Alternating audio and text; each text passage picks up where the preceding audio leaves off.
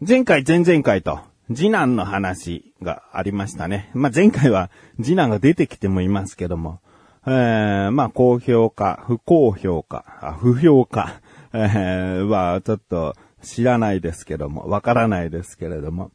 次男の話がね、最近ね、事業参観があってね、で、その事業参観の日、長男は習い事があると。次男は授業参観。さあどうしようと。う習い事には保護者が絶対ついていかなきゃいけなくて。でも授業参観もちろんね、見に行った方が、えーいいというか、次男にとったら初めての授業参観なんで来てほしいと。うん。で、最初、長男の習い事に、じゃあママついてくから、じゃあ授業参観パパでもいいかって話したら、嫌だと言われまして。うんでも、誰も来ないよりいいでしょって言ったら、いや、パパだったら来なくていいと。あー いや、この話すると、嫌われてるんですねっていう感じがすごいしちゃうけど、いや、違うんですよ。ママがとにかく好きっていうね。うんママが来なきゃ意味がないっていう。あー過去にも話したかなあの、俳優、タレントの渡辺徹さんっていますでしょ？その徹さんがね、テレビで言ってました。もうね、どんなにお父さんが頑張っても、母親に勝てない謎の愛情、謎のオーラがあるんだと。あどんなにお父さんとして尽くしても尽くしても、母には勝てないみたいなことをテレビでおっしゃってて。で、そうかななんかちゃんとこう、愛情を持って、こう接していけばね、接していれば、こう、お父さんも好き、お母さんも好きってなるんじゃないのって思ってたんですけどね。うーんとね、朝、授業参観結局、あの、妻が行くことになったんですけど、あの、朝ね、自分でまだ、こう、顔洗ったりとかしないんだけど、その日の、授業参観の日の朝はね、自分で濡れティッシュで顔を一生懸命拭いてて、なんでそんなにちゃんと今日は顔拭いてんの？つったら、今日は授業参観だから、ママに見てもらうから。って言ってて、おー、おー、なんだ、色気づいちゃってともちょっと違うよね。うん、へえーって思って。で、そっから、こう、かみさんからもう LINE がね、えー、届くようになって、授業参観の状況報告ね。で、すごい頑張ってます。もうあの発言、手を挙げてする発言もたくさんしてるし、その答えた後、ちょっと後ろ向いて、神さんの顔確認して、ニヤッとドヤ顔するらしいんですよね。だから思わず神さんが笑うぐらい。何ドヤ顔してんだよっていうぐらいね。だそれだけなんかいいとこ見せたいみたいな気持ちがあんだろうね。で、休み時間になって、で、みんなはこう水飲みとか、トイレとか、こうバーっとこうね、いろいろ好きなことするんだけど、そう、次男だけは、もうこっそりこう、トコトコトコっと、おかみさんのところに来て、スッとこう手を繋ぎに来るんだって。で、みんながこう水飲みとかトイレとかでバーって戻って席に着き始めてくると、さっとこう手を離すと。うん。何何してんの？影で付き合ってるみたいなさ。まあまあ友達に見られたら恥ずかしいんだろうね。うんまあそれほどよ。ね、この話を聞くと、もう、やっぱり母親の方に行ってる感がすごいよね。うん、まあ普段さ、なんかゲームの話とかさ、うん、なんか戦いごっことかそういう対象は僕なのよ。うん、パパ聞いて、みたいな。あーマインクラフトでどうのこうのとかの会話とかさ、全部僕なのよ。で、ちゃんとこう話をしてあげるのよ。だから、次男も毎回僕に話をかけてきてるわけだし。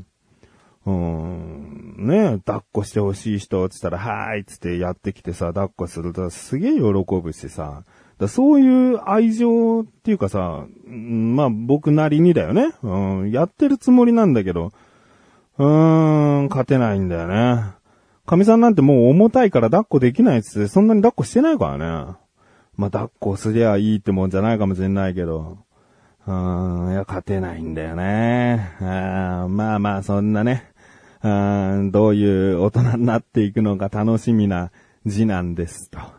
あこれで一旦次男話終わっていくかな。あもう、まあ、またなんか話したいような話があればしたいなと思っておりますが。えー、今回はですね、5年に一度やってくるあれの話をしたい自分がお送りします。菊池のなだらか向上心。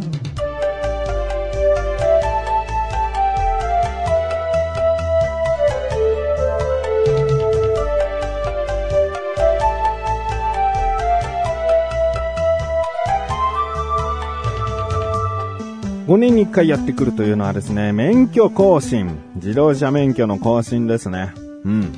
5年長いよね。うん、今ね、その、免許証の写真を見る、見たんだけどさ、なんか5年前とは思えない、ちょっとなんか気持ち悪い人が映ってるって感じの免許証なんだよね。5年前本当こんなだったかなっていう。うーん、なんか東南アジアのなんか密売人みたいな感じの写真なんだよね。なんかツイッターにはあげられないけど、知り合いにはこう、ちょっと見てほしいって感じの、あれだなうん、気持ち悪い。うーん、でですね、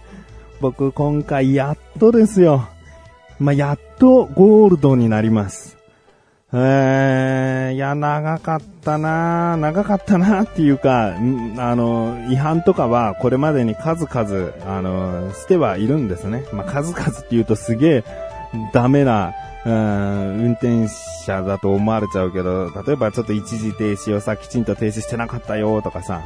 標識ね、ここで、えー、右折はいけないんですよ、で、警察の人に止められたとかさ、うん、うっかりこう、前の車についていってるつもりが、前の車いなくて、そのスピードのまま走ってたからスピード違反で、えー、まあ、切符切られちゃったよ、とかさ。うん、なんかそういうのがあって。まあ、本当に昔なんですけどね。だからそういうの捕まるたびに、その一つ一つは、きちんとこう、もう守っていこうと。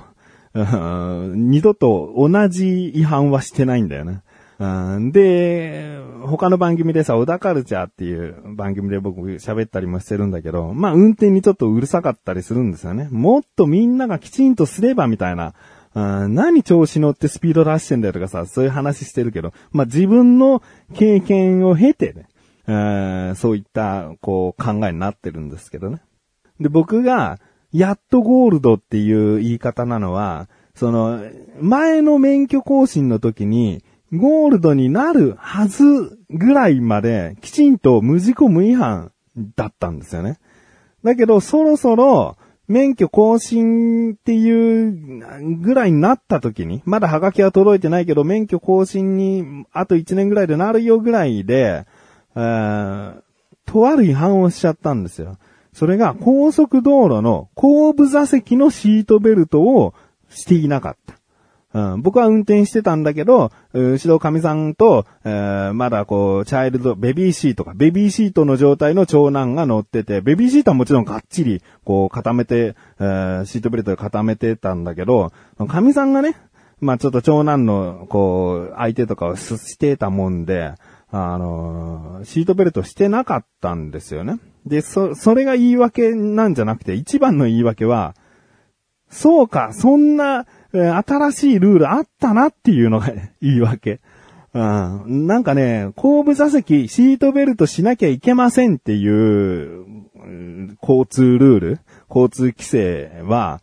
その頃、ちょっとね、でき始めぐらいだったんだよね。うん、後部座席、絶対にシートベルトしましょうっていうところがね、うん、変わってたからうっかりしてた。うん、で、それでね、もう本当にそれを取り締まろうぜっていう警察のこの張り方だったんだよね。もう数々の車がそっちに誘導されてったもん。うん、その当時ね。うん、で、僕らもこう捕まって、捕まってっていう言うとね、なんか逃げてるみたいだけど、まあ、取り締まられて。で、後部座席もシートベルトきちんとお願いしますねって、あ、すいませんって言って、まあ、本当に捕まった、申し訳ない。ね。そのルールをきちんと頭に入れてないなかった僕は自身は反省しなきゃいけない部分はもちろんあった上で、あとちょっとでゴールドだったのになーって思いながら、まあ、普通のブルーの免許証に更新されたわけですね。あそれが東南アジアの密売人みたいななんか気持ち悪い写真の今の免許証なわけですね。だからあの後部座席きちんとシートベルトしていたら、あしなきゃダメだよって、おかみさんにこうちゃんと言えてたら、ゴールドだったんだなーっていう5年を経てやっとですよ。えー、免許がゴールドになったと。で、僕、このただの、いや、ただの自慢になるんです。本当にただの自慢、自慢っていうか、自己満というか、あの、僕毎日、もうほぼ毎日運転してるんですね。だから、いろんなゴールドの人いると思うんですけど、あの半分もいないとは思うんだけど、ペーパードライバーの人でゴールド持ちって結構いると思うんだよね。うん僕ゴールド、私ゴールド、運転してんのいや、1年に1、2回レンタカーでぐらいの人とか、ね。そういう人はゴールドになってたりするけどさ、僕もうほぼ毎日、あ運転してる中で、ああ、やっとゴールドかっていうね。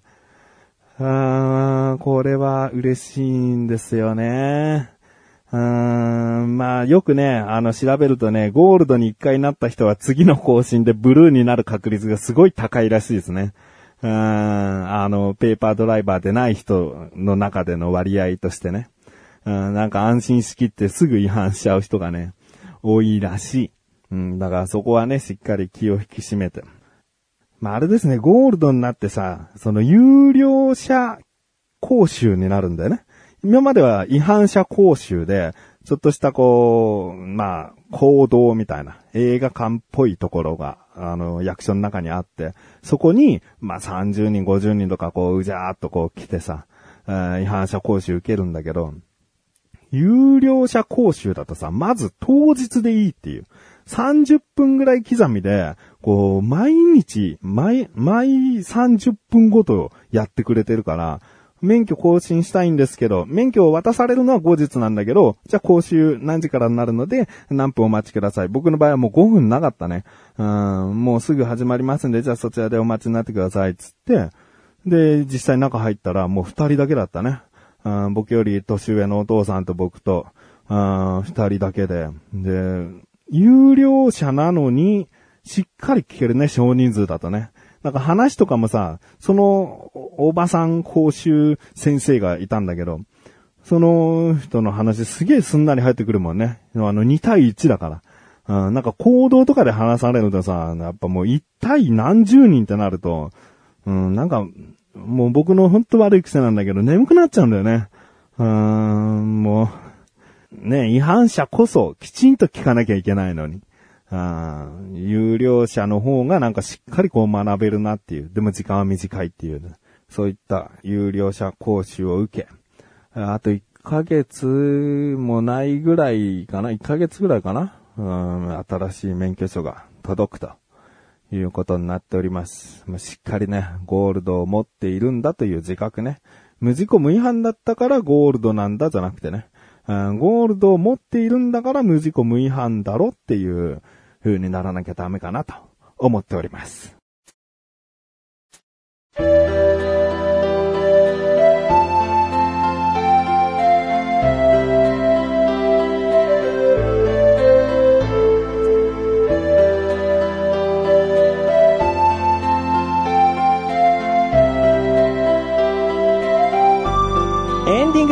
そしてすぐお知らせです。このなだらかご女子が配信されたと同時に更新されました菅井菊池のコンビニ侍聞いてみてください。今回は菅井からのおすすめ食品で噂の、あファミリーマートのポケチキ